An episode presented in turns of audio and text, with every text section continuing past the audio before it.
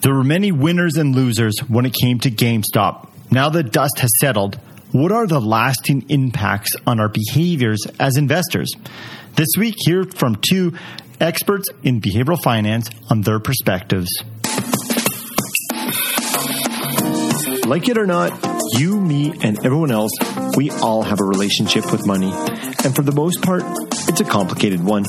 My name's Sean Maslick. Welcome to the Most Hated F-Word podcast. As a certified financial planner, I want to take you on a journey as we throw out the technical finance books and shift our focus towards our minds, our money, and what matters most. If you're looking to improve your relationship with money and build true wealth, you're in the right spot. Finances does not need to be the most hated F-word. I'm excited for you to hear this episode between myself, Preet Banerjee, and David Lewis.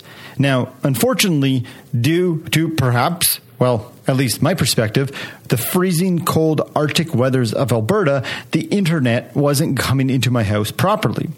Or perhaps I just had a bad network connection, but I'm going to go with the minus thirty to minus thirty-five, even forty-five with the wind chill. It's been chilly over here. But what I'm getting to is our connection started to cut out, and I've done my best to edit it so that we can get the most of this conversation. And when you listen to it, you will see that pieced it together to minimize any sort of cutting out. Now you can listen free without the headache of hearing those annoying Zoom delays. So what do we talk about on this episode? We talk about some really, really important things now that the dust has settled with the GameStop mania. We talk about what is a short squeeze, but then we talk about the gamification of investing and how it is a recipe for disaster, how behavioral biases impact our financial lives. We talk about the bigger impact of zero-cost trades, and we talk about some financial influencers and how they're actually harmful to investors like yourself and myself, and much, much more. Please join me with these two amazing guests who both spend so much of their time and energy studying behavioral finance. Enjoy. I am happy to have two uh, financial experts on the show to talk about what has happened over the past few weeks with the craziness of GameStop. We we know that GameStop has captivated the attention of not only the investment world, but governments, regulators, and people who really didn't talk about investments before. We're seeing people, I know people reaching out to me, I'm hearing other people say the same thing, talking to people who've never ever talked about a stock, all of a sudden saying words like short selling, short squeeze, what's a hedge fund manager, Wall Street's bad, Robinhood, Wall Street Bets, just all these words that we've never heard come out of their mouth, they're saying it. And I think for some, it touches feelings of social injustice. It touches, some people it touches the ease of the trading practices that are happening right now. For some, it's investor psychology. Some people are asking, is there a powerful shift around Wall Street? And just a ton of financial behavioral things that are playing out right now. And today, I'm so excited to explore the impacts of GameStop that really go beyond the numbers and the money that was won or lost in the market. So to help me, I have... First off, I'm going to introduce David Lewis. He's the president of research at BEworks. David has earned his P H D in marketing, consumer behavior. He's also obtained an M B A in finance and strategy while also holding, holding a chartered financial analysis. What this means is David has a lot of years of research and education on the technical side of financial markets, but also on the humanistic side and from a behavior perspective. Also, we have our first repeat guest, uh, Preet Banerjee. So, who originally was trained as a neuroscientist, Preet now excels within the world of finance. Preet has been featured on the C B C's National, the Morning Show and Global, in the Globe and Mail, and his own YouTube channel, and of course, his own podcast, Mostly Money. Preet is the founder of a fintech fintech company called MoneyGaps. Preet's hope is to inspire others to become financially empowered through his world-class expertise and his ability to take the complexity out of man or out of money matters. And I hope we can do that today, Preet. Ah, so we'll give you. It a shot, anyways. yeah. um, you know, Preet, my first question is for you. I saw on LinkedIn a couple days after uh, the craziness of GameStop came out, you posted a fabulous online video explaining stocks, what a short squeeze is, what short selling. and so forth. If anyone hasn't seen that, head over to Preet's uh, YouTube channel. We'll put a link in. But fast forward a few weeks later, some people watch your videos, some people watch other people's videos. Do you think, if if possible, can you explain that video in a few few minutes about, like, what is a short sell? Why do companies short, or why do investors look for short selling? And what is this short squeeze that everyone's talking about? Yeah, sure. And for the full sort of twenty minute in-depth explanation, you can always go to that video. But mm-hmm. here's sort of the Coles notes in audio form as best as uh, I can I can do. So just like, generally speaking, you know, a, a typical investment is when you buy low and sell high, right? And so you try and find a company that you think the stock price is going to go up. You buy it at a low price, hope to sell it at a high price down the road. But there are some situations where people believe that uh, a company may be overvalued. And so they want to um, basically buy and sell in reverse. And that's what short selling really is. You sell first at the current price and you hope to buy it back later at a lower price. And that's sort of the key to the idea of short selling. And the first question most people have is, well, how do you sell something that you don't own? Because I would do that all day long, right? So you can't just go out and say, well, I'm, I'm going to sell my neighbor's house. um, what you do is you have to borrow that share from your brokerage. You actually pay interest on that, but no one tends to really care about that with short selling. They're just focused on sort of the capital loss potential. You, you sell it at the current price, and then to close out your trade, then buy the stock later. And so if the stock goes down, you buy it at a lower price and you make money.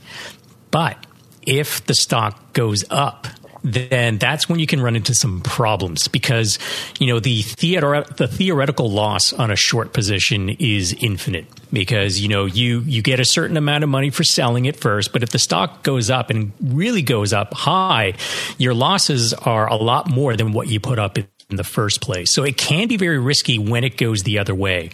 And that's what happened with GameStop. There was a bunch of people on, you know, this, this subreddit that were convinced that the stock was going to go up. They had identified that this stock was so out of favor. It had been shorted more times than there actually were shares that exist mm-hmm. for this company. So the short interest, the ratio of shares that were borrowed to be sold was, I think, a one hundred forty percent at one time. So unbelievable levels of short selling. And people kind of put it together, say, you know, we could actually squeeze these short sellers, which at the time were mostly big hedge funds, billion dollar hedge funds. And so they all started buying these uh, stocks. The buying interest got higher and higher, and that pushes the price up. And when the price is going up as a short seller, you're freaking out because, you know, your losses mount and mount and mount. And so this is where you get the squeeze because to get out, to bail out of your short position, you have to buy shares. So that adds buying pressure, which further pushes the price up. And then and whoever's still left short selling, they're in a bigger loss. And it, it kind of creates this positive feedback cycle. And so that's that's essentially what happened and why you saw this, this stratospheric increase in prices. There's a little bit more which has to do with options trading, but it's very technical. You can talk about that if you want, or you can send people to the video. Yeah, the video was fantastic, especially with your drawings. We will definitely send them to the video. Now, short selling, uh, David or Preet, jump in. Short selling, short squeeze have been around for years. How come it's this time that we, fi- or not finally, but we're really hearing about this? Is it the internet? Is it about the Robinhood app? It's what, what do you think was different about this one that we're hearing about it?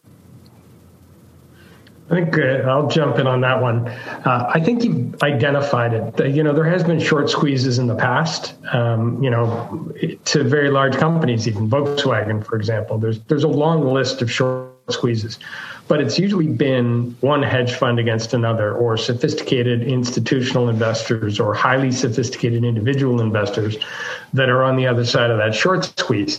This, I think, is the first time where it's been widely known that it's individual investors jumping in there. So if you if you're looking at the the level two trading data, this wasn't blocks of hundreds of thousands of shares that were moving around. These were single shares, you know, second by second by second. It was individual shares. So this is people plopping down their two, their three, their four hundred dollars, um, and you know, so that's one thing that makes it very different. I think another thing that makes it very different is usually with these companies, there's some underlying fundamental where the people who engage in the short squeeze believe that the price has been driven down too low by people excessively short selling, and that the fundamental value is actually, you know, pretty much at the market value or might be a little higher. Uh, GameStop is a bit of a difficult case because it, it's been a business that's been struggling for a long time. And in fact, you could make a pretty rational, you know, financial or economic argument that where it was trading was overvalued. So the short sellers were actually on the right side of this trade here. And, you know, you've got a you've got a stock that's got a book value below ten bucks. The consensus value is somewhere around fifteen. For it to hit four hundred eighty-three bucks a share, which is what it hit, it's, you know, it's more than three thousand percent above its rational value. And and that's why I think those two things make this a little bit different. Um, the underlying fundamentals of the trade did not make sense in the long run. Um, you know, if you bought Volkswagen to try and do a short squeeze and were left holding Volkswagen, that's not so bad. If you bought GameStop at two hundred fifty bucks a share and were left holding it, you've got to find a greater fool to buy it off you for two hundred fifty bucks a share because it's probably worth closer to ten. So I think those two things. Number one, that this is a bit of a This was class warfare. This was, you know, thousands and thousands of Redditors doing this. Um, that's one thing that was different. And, and I think, you know, the advent of zero cost trading with Robinhood made it possible for them to do that. Um, you couldn't do that before. They could now. So number one, it's different. The underlying fundamentals are, are upside down. And number two, this was thousands and, you know, tens of thousands of people getting involved in this. Right. Preet, you got anything on that? I got two things from there that I'm going to go into, but before, Preet, I see you nodding your head and laughing. Or sm- yeah, and, and nodding in agreement. Uh, David, David's absolutely right. There's so many things that have changed in the last little while. Um, one of the things that I think is coming to the forefront is just how much more speculative uh, trading activity has been on the retail side, because trading has been democratized really well, almost too well. In fact, I think a lot of people would say it has been democratized almost too much. And when you take a look at the gamification of, of trading, as David mentioned, you know, the barrier to entry for uh, someone to invest, you can buy one share with no commissions. In fact, I think when you sign up to a couple of different services, they will randomly allocate you one share of a stock.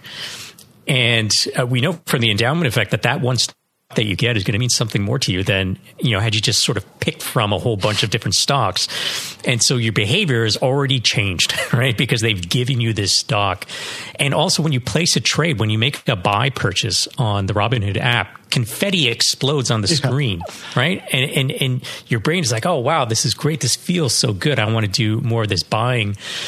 And, you know, the, the narrative that David alluded to about kind of like mainstream versus Wall Street, uh, that that kind of served as this this spark, because if you've spent any time on Wall Street Bets, the subreddit, you will see that it is a giant support group for speculative gambling investors. Not only do they celebrate the wins, and, you know, historically, it's always people always tell you they're winners and they don't tend to tell you they're losers. But this group, they celebrate the losses too. They actually tag those posts where people lose their college savings as loss porn, right? And when you post that, you get a pat on the back. You have this giant support group. There were two million people in this forum when this all started. I think there's now eight million people on the forum. The dynamics are totally changing because now you've got wow. other people like, you know, we have some questions about what you guys are doing here. So it's changing the dynamic a little bit. But before it kind of came, uh, you know, a common term that we know, Wall Street Bets, it was a, a giant support group for these incredibly speculative traders.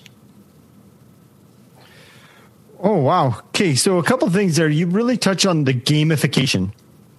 Um, uh, with the ease of self-directed accounts, these low tr- cost trading or virtually no cost for Robinhood, and this confetti that you speak of, uh, what impact do you think this is having on investors? I've heard some people say that, yeah, it's great that people can uh, challenge Wall Street, and it's great to have Robinhood coming in there to allowing the small guy to get access to these type um, of impact to the markets. But what what issue, if any, do you guys see being created here with the gamification and also this narrative being like, oh, this is a good thing. The small people are giving Wall Street a taste of their own medicine.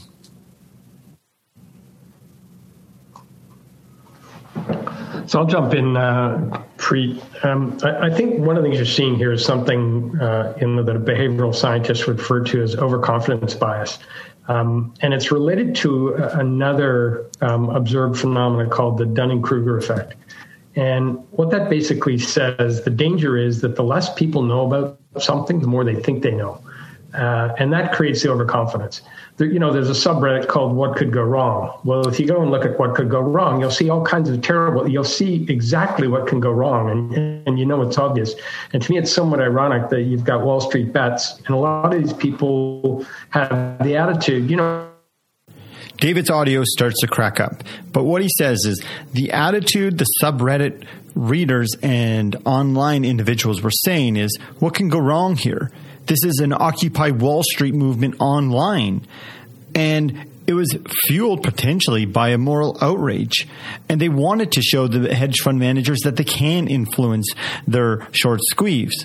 But what David wants to point out is after some research has been done, it's looking like the hedge fund managers have covered their losses and have been able to break even. Let's get back to David. People who lost here are the people that bought the stock at four hundred eighty dollars and are now holding on to a stock that today closed below fifty dollars. Um, that's that's really um, that's saying, you know, hold my beer while I, you know, climb up this ladder and see what happens. What could go wrong? This is, as Preet said, this is people's college funds. Now, David switches his conversation to what is the impact on the average person who's not a hedge fund manager who participated in this event? Down to a stock that today closed below fifty dollars. Um, that's that's really um, that's saying, you know, hold my beer while I, you know, climb up this ladder and see what happens. What could go wrong? This is, as Preet said, this is people's college funds. Right? This, you know, this could be next month's rent. There are some some really interesting parallels between what happened that week or two, and to a certain extent is still happening with GameStop, and the insurrection at the Capitol on January sixth. Um, I, I would forget who it was who was talking about this, but they're talking about riot d- dynamics. And, um, you know, when you've got this this mob engaged in this action, like a like a crowd, they, they're more likely to take these riskier actions when they are supported by the crowd. And it creates this illusion of size and power that they have, what they can get away with. So you saw these people at the Capitol doing insane things, like just like like like you know destroying uh, the seat of democracy in the U S in this mania of this this event, and, and you know it's the same thing happening with with GameStop. People are piling in hard earned money, and the ones who are going to get hurt the most are piling in, you know, now or a couple days after. Once, once, and, and David is spot on on this, and it was precisely a day later. Preet goes on to talk about how it started out as David versus Goliath, but then a few days later, David found himself on the sideline, and it was Goliath versus Goliath. And only a few days later, the average investor, as Preet says, was being tossed around like a canoe in a tsunami. Because after that, as soon as Wall Street can find a way to make money, they will be there, right? So I was flooded with people who reaching out to me saying, how do I open an account? How do I buy GameStop? Right? These are all the wrong questions. This is not investing. That is gambling. And at, at least in uh, casinos, there's regulators that ensure it's a fair game. Uh, it's not a fair game on Wall Street. Okay, we are back after much technical difficulties. I am downstairs now with my two and four year old running around. So uh, we're going to get back in this question about gamification and trading. So over the last number of years, we've seen the ease to have access to self-directed investing options and zero commissions be introduced that really have added two things. One, it's very easy to invest, but also they've started gamifying this investment um, or investing. Uh, Preet, we'll start with you. What, what are your perspectives on this this gamification? And you talked about earlier Robinhood using confetti when you buy it, giving you that free stock. What impact does that have on investments, our financial well-being?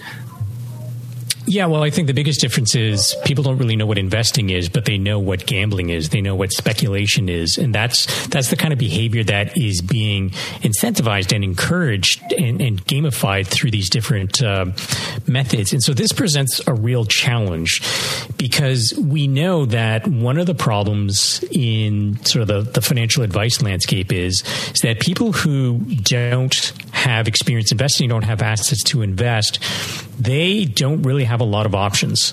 And this has been one of the challenges, is how do we get good advice mm-hmm. to the people who now have really easy access to markets, because they're getting access without the advice or the guidance. And there's only so far that financial literacy can take you, especially when you've got these more powerful forces like, you know, the, the herd mentalities, the support networks. You've got a generation who is saddled with high student debt.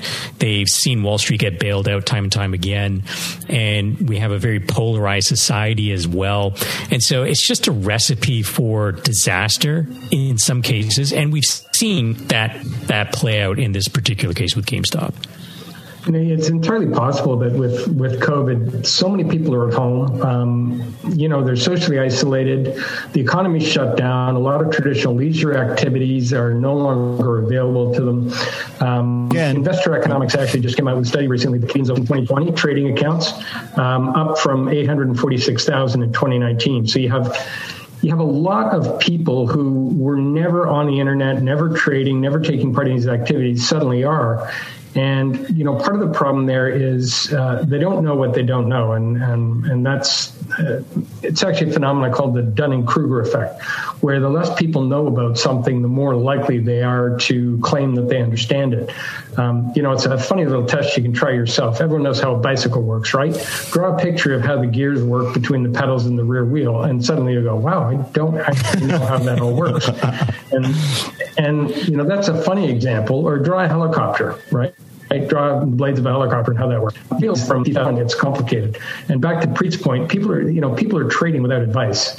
And it seems simple and it seems easy. How hard could it be? You just put some money in an account and you click buy, and how hard could it be? Um, you know, it comes back to the comment, the other Reddit sub for it, which is what could go wrong? Well, a tremendous amount can go wrong. Mm-hmm. And and unfortunately, Wall Street hasn't done itself any favors. I think it was Wall Street just, you know, as a general term for the financial services industry. Um, you know, there's a lot of perceived opportunism where people think their advisor is going to take advantage of them. There's perceived deceit.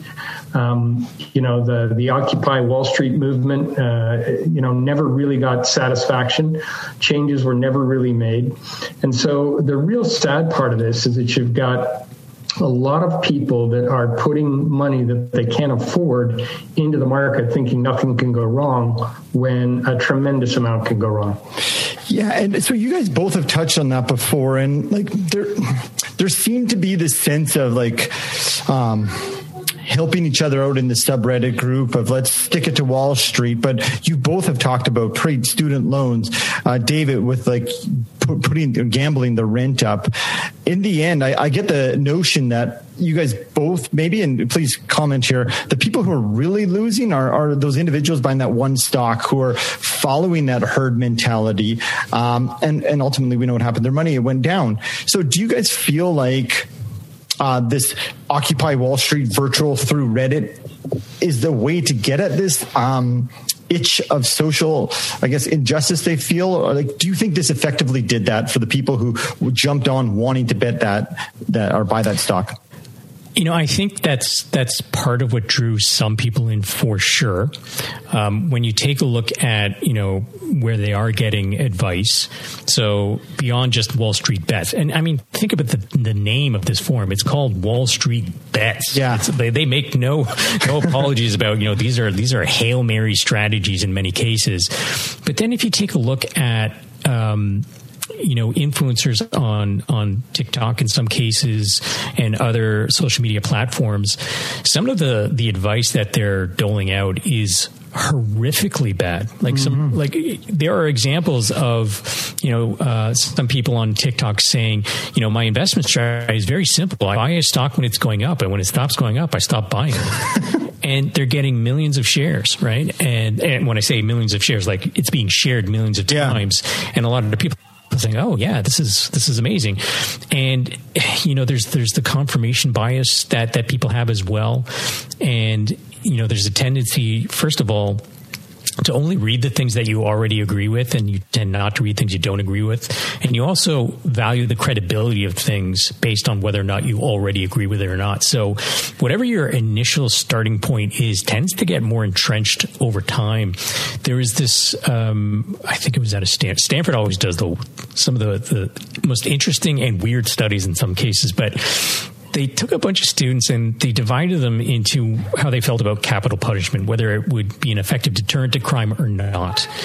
So roughly fifty-fifty. And then for everyone, they gave them two studies that were fictitious, but were very compellingly written with lots of uh, data, and it all looked official. And one study said, yes, capital punishment does in fact serve as a deterrent to crime. And the other study says, no, based on our research analysis, it is not a deterrent to crime. And so they, they presented both studies to everyone and then asked them again, how do you feel about capital punishment? And whatever their belief was at the beginning got further polarized. Mm. And so if you are getting into this and you're surrounded by people who are, you know, cheerleaders for what you're doing, it's easy to see how you will just sort of focus on that. And mm-hmm. the stock price gets away from fundamentals. People's thinking about how they should be thinking about investing gets away from, you know, the fundamentals of portfolio construction very quickly. Yeah. Yeah, that overconfidence bias is incredibly powerful. Uh, it, it occurs in many different contexts. Um, you know, as an example, if you ask people how good they are as a driver, over eighty percent, you know, and in the case of the United States, almost ninety percent of Americans believe they're above average at driving. Well, we know mathematically that's not possible, right? It has to be fifty percent. Um, and, you know, the challenge is this lack of self-awareness uh, and the overconfidence. Um, you know, if you're skiing, it, it results in bumps and bruises. If you're in, investing on the market, it can have lasting, lifetime negative consequences. You know, losing your college fund is no joke. Losing your house is no joke. And, you know, part of the problem is getting good financial advice. You know, Preet was talking about it. There is an echo chamber where there's confirmation bias. Mm-hmm. And if you looked at Wall Street Bets, they were, you know, they were saying to the moon that the stock was going to go to the moon. And, mm-hmm. you know, all we have to do is hold on. The problem is the economic fundamentals were such that it, it couldn't go to the moon. And, you know, it would be lucky if it was above fifteen bucks. And that's, you know, that's, but within those forums, they were convinced that they were all going to make a fortune. They were going to make millions. And what they didn't have is is that doubter, you know, the emperor has no clothes. They didn't have people in that forum saying, why do you believe that there's fundamental value in this stock at four hundred eighty dollars when the book value is below ten? Help me with the economics here. Mm-hmm. Show me how GameStop is going to get, you know, a fundamental increase in value of over three thousand percent. Hey, I'll buy it too, but I'm not here. I, I don't see the fundamentals. And that, you know, that's the challenge, is it looks simple.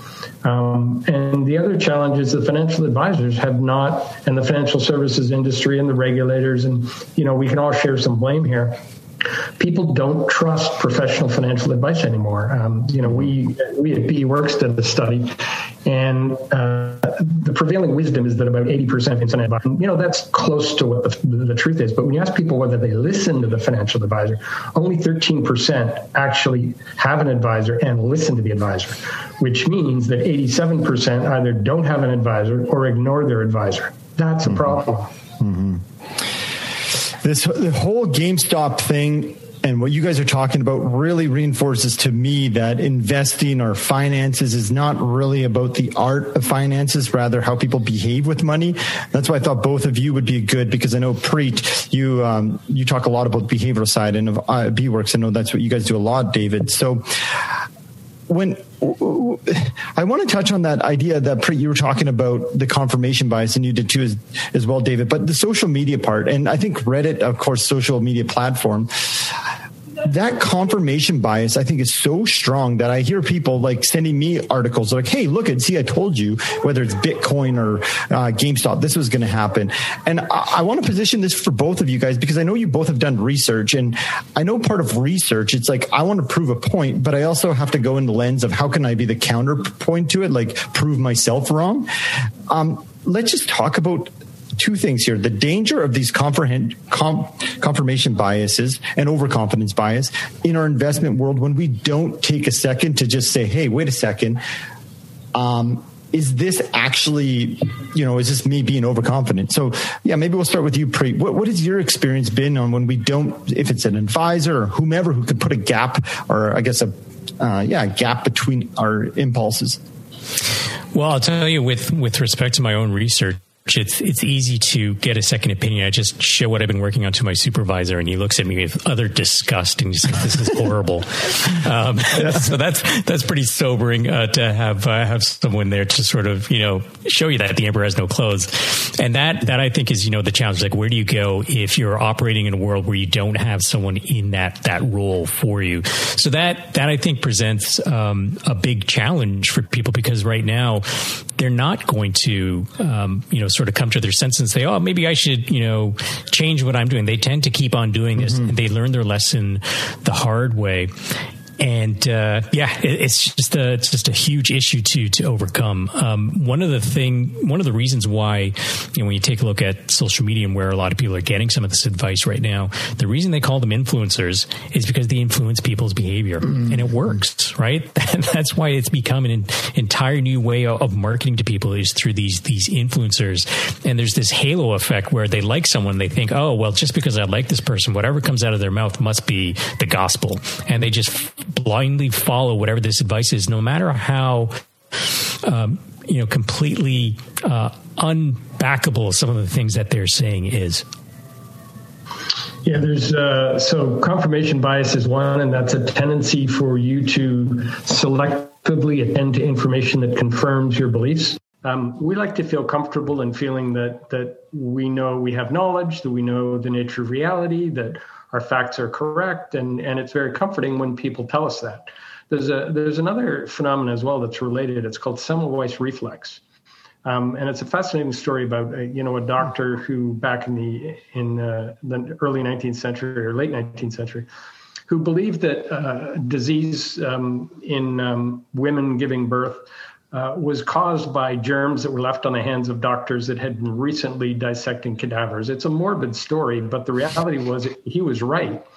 But um, this belief that there is these invisible little beings on hands, everyone thought was so insane. Uh, the poor man was was thrown in, in an insane asylum and, and died there before ever being proven true. And the entire medical uh, establishment at the time actively dismissed everything he said. Not one of them said, well, perhaps there's truth in this. There's a high correlation between doctors that deliver birth after having recently been dissecting cadavers. And that doesn't happen when the doctor hasn't been doing that. So maybe the guy's got something. But instead, they just did everything they could to actively dismiss all his information. Mm. And so I think the answer to that is a scientific method. Um, the scientific method, you don't, you know, as a scientist, you don't attempt to prove something. What you do is you try your very hard is to disprove it. And if you're not able to disprove it, you haven't been true. And, you know, that's an important thing because what it means is um, the way around overconfidence and confirmation bias is if you really think GameStop is worth four hundred eighty-three dollars a share, spend ten minutes trying to prove it's not. Mm-hmm. And then you might start to say, well, wait a minute, maybe it isn't worth four hundred eighty-three dollars a share. So it's not hard to do. Um, you know, Preet talked about going to someone else and saying, what do you think of my ideas? And, you know, if your ideas are rubbish, they'll, they'll want to be off as well. Try to prove yourself wrong. And to the extent you're partly successful, you might go, huh, maybe this really isn't worth four hundred eighty bucks a share. And, and maybe I should just buy a good index fund and, you know, watch Wall Street Bets from the sidelines. Mm-hmm. Yeah, that's a that, that's a great story. It reminds me of, I was just uh, reading up on uh, another example of, uh, related to the Dunning-Kruger effect, the, the illusion of uh, explanatory depth. And uh, the specific test that they're giving to people was, you know, on a scale of one to ten, rate how well you can explain how a zipper works, how a toilet works. And then they said, all right, now explain how a toilet works. Like, write it down step by step. And, well, I flush it, the water goes away. Like, well, no, no, what happens between those? Man, I don't know. And then they ask, okay, on a scale of one to ten, how well do you think you can explain a toilet? They're like, uh, two. Like, I have no idea, right? And so people don't do that, though, right? They they kind of assume that the information is coming from certain people. Oh, it must be good. So mm-hmm. the quality of those sources is something that we have to address, especially for this new generation of investor. Yeah, and I think that's a big uh, takeaway that I wanted to get from from you guys is this idea of understanding that we have these biases, as you guys have talked about, confirmation, um, overconfidence, and and we'll uh, put all the other ones in the show notes. But understanding these things are actually in existence, and as Culliman pointed out, ninety percent of our financial decisions are emotionally driven, so that when we're in that emotionally driven state, um, maybe we're not making those best decisions that serve our future self the best. And just to be aware that these things happen to us. I mean, David, on our call a couple of weeks ago, you talked about if we rewind over four hundred years ago to Netherlands during the tulip bulb mania, um, you look at uh, kind of the impetus of that is um, the bubonic plague was happening, trade was lowering, uh, people were sitting around in taverns, not Reddit groups, bored, and they decided to start trading tulips. And look what happens. Boom, this insane mania happens. And fast forward over four hundred years later, these manias are still happening, and it's the behaviors. I don't think it's so much the the financial instruments versus the behaviors are we're still hardwired very similar to what we were four hundred years ago. So I guess in closing, um, I, I want to touch on this one last part because we're going to stick to our, our time. But um, I know a lot of people, and we've talked about this again, but I just want to get – This you talked Preet earlier about democracy. Is it is it a, is trading a democracy or not? And I, I read a quote from uh, a professor f- uh, from Michigan University, and he's also a sociologist. And I just want to read this quote and get your guys' opinion on it, because I know I've heard a lot of people being like, "Yeah, but Wall Street's not, you know, it's not fair what we're doing, and we need to continue on." But here's this quote. Rescuing an extremely low-wage employer from short sellers by pumping up its stock is not exactly storming the Bastille. Robinhood easing access to stock trading does not democratize the stock market any more than Purdue Pharma democratized opioid addictions. Democracy is about voice, not trading. So this my question to final question to you, Preet, is I guess for consumers out there who are, you know, they might have some anger at the way Wall Street is. What's your advice between like voicing your opinion, uh, doing it through the gambling, like we talked about through um, Robinhood or others, but what, what's your general, I guess, word you would like to get out to the consumers around this whole event? I hmm, put me on the spot there. I guess Sorry. If I went with one word, I would say agency. Agency, yeah. And what I mean by that is, you know, think about what you actually do have control over and focus on how you plan for that, knowing that you, you're, you're not going to take down Wall Street, whether it's through a GameStop trade or anything else. It's very unlikely. But you can take stock of what are your goals, um, figuring out what those are, and coming up with a plan to hit those those longer-term goals. And so I know we're we're up against time, so it really comes down to having a process. And I, I'll, the last thing I'll quickly say about, you know, some of these biases, uh, and, and Dave, I'd like to hear David's thoughts on this as well. People all, always ask me, okay, so once you've identified what these biases are, you can explain them. Does that mean that they don't affect you anymore? And um, from my experience, they still do. Um, and, and a great example is the the Müller-Lyer illusion. I think it's in the first chapter of Kahneman's uh, book, book, Thinking Fast and Slow. He said, look, you know, the, the Müller-Lyer illusion is those two uh, parallel lines, and there's arrowheads. One, oh, yeah. They're facing outwards, and one, they're facing inwards. And you look at them, and which one's shorter is the one where they're, the arrowheads are, are pointing outwards. And when you take a ruler and you measure them, they're at the exact same length. But as soon as you take the ruler away, they still look like they're different lengths, right? So it, it's very hard. Even though you know about it, that's not enough. You need processes mm. to help you deal with the fact that those don't go away. Yeah, you know, that it is a great example. You can't unsee the, uh, optical illusions, um, and, and you can't protect yourself against heuristics and biases. Uh, it's the way our brain is wired. There's evolutionary reasons why our brain take shortcuts. We don't have time to analyze everything. Um, and if you recognize that, and you can engage in something called metacognition, which sounds really fancy, but all it really means is think about how you're thinking. So, you know, when you find yourself, you know, saying what could go wrong, think about how you're thinking and make a list of ten things that could go wrong. And, you know, that was Benjamin Franklin. Make a list of pros, make a list of cons, decide where the preponderance is. There's your decision. When you're convinced you've got the right answer, spend some time convincing yourself you're wrong and see if you still think you're right. Yeah, I really, really like that. Is convince yourself that you're still right. And at pre-agency, I think uh, in summary, those are really two wonderful takeaways that I appreciate you guys for bringing up, is that sense of agency. What is, what do I want inside of me? How does that align to my goals? And then prove myself that I'm right. And um, I think that's a lot of good takeaways that we can we can take from this whole situation. Well, Preet and David, I appreciate your uh, patience with our technical difficulties, but we finished. And uh, thank you so much for sharing your insights with our audience. Uh, we appreciate your time. Great talking to you again, Preet. Great talking to you, Sean. Okay, you guys take care. Bye. Thank you for tuning in this week. I really enjoyed this conversation with Preet and David. As I mentioned earlier, they both have studied human behavior when it comes to our financial decisions. And this is a perfect example, this GameStop phenomenon, of how human behaviors impact our investing behaviors. If you've been enjoying the podcast and our guest, please, I would like if you could head over to Apple Podcasts and leave a review. They really help to bring great guests like David and Preet. Thank you so much and have a great day.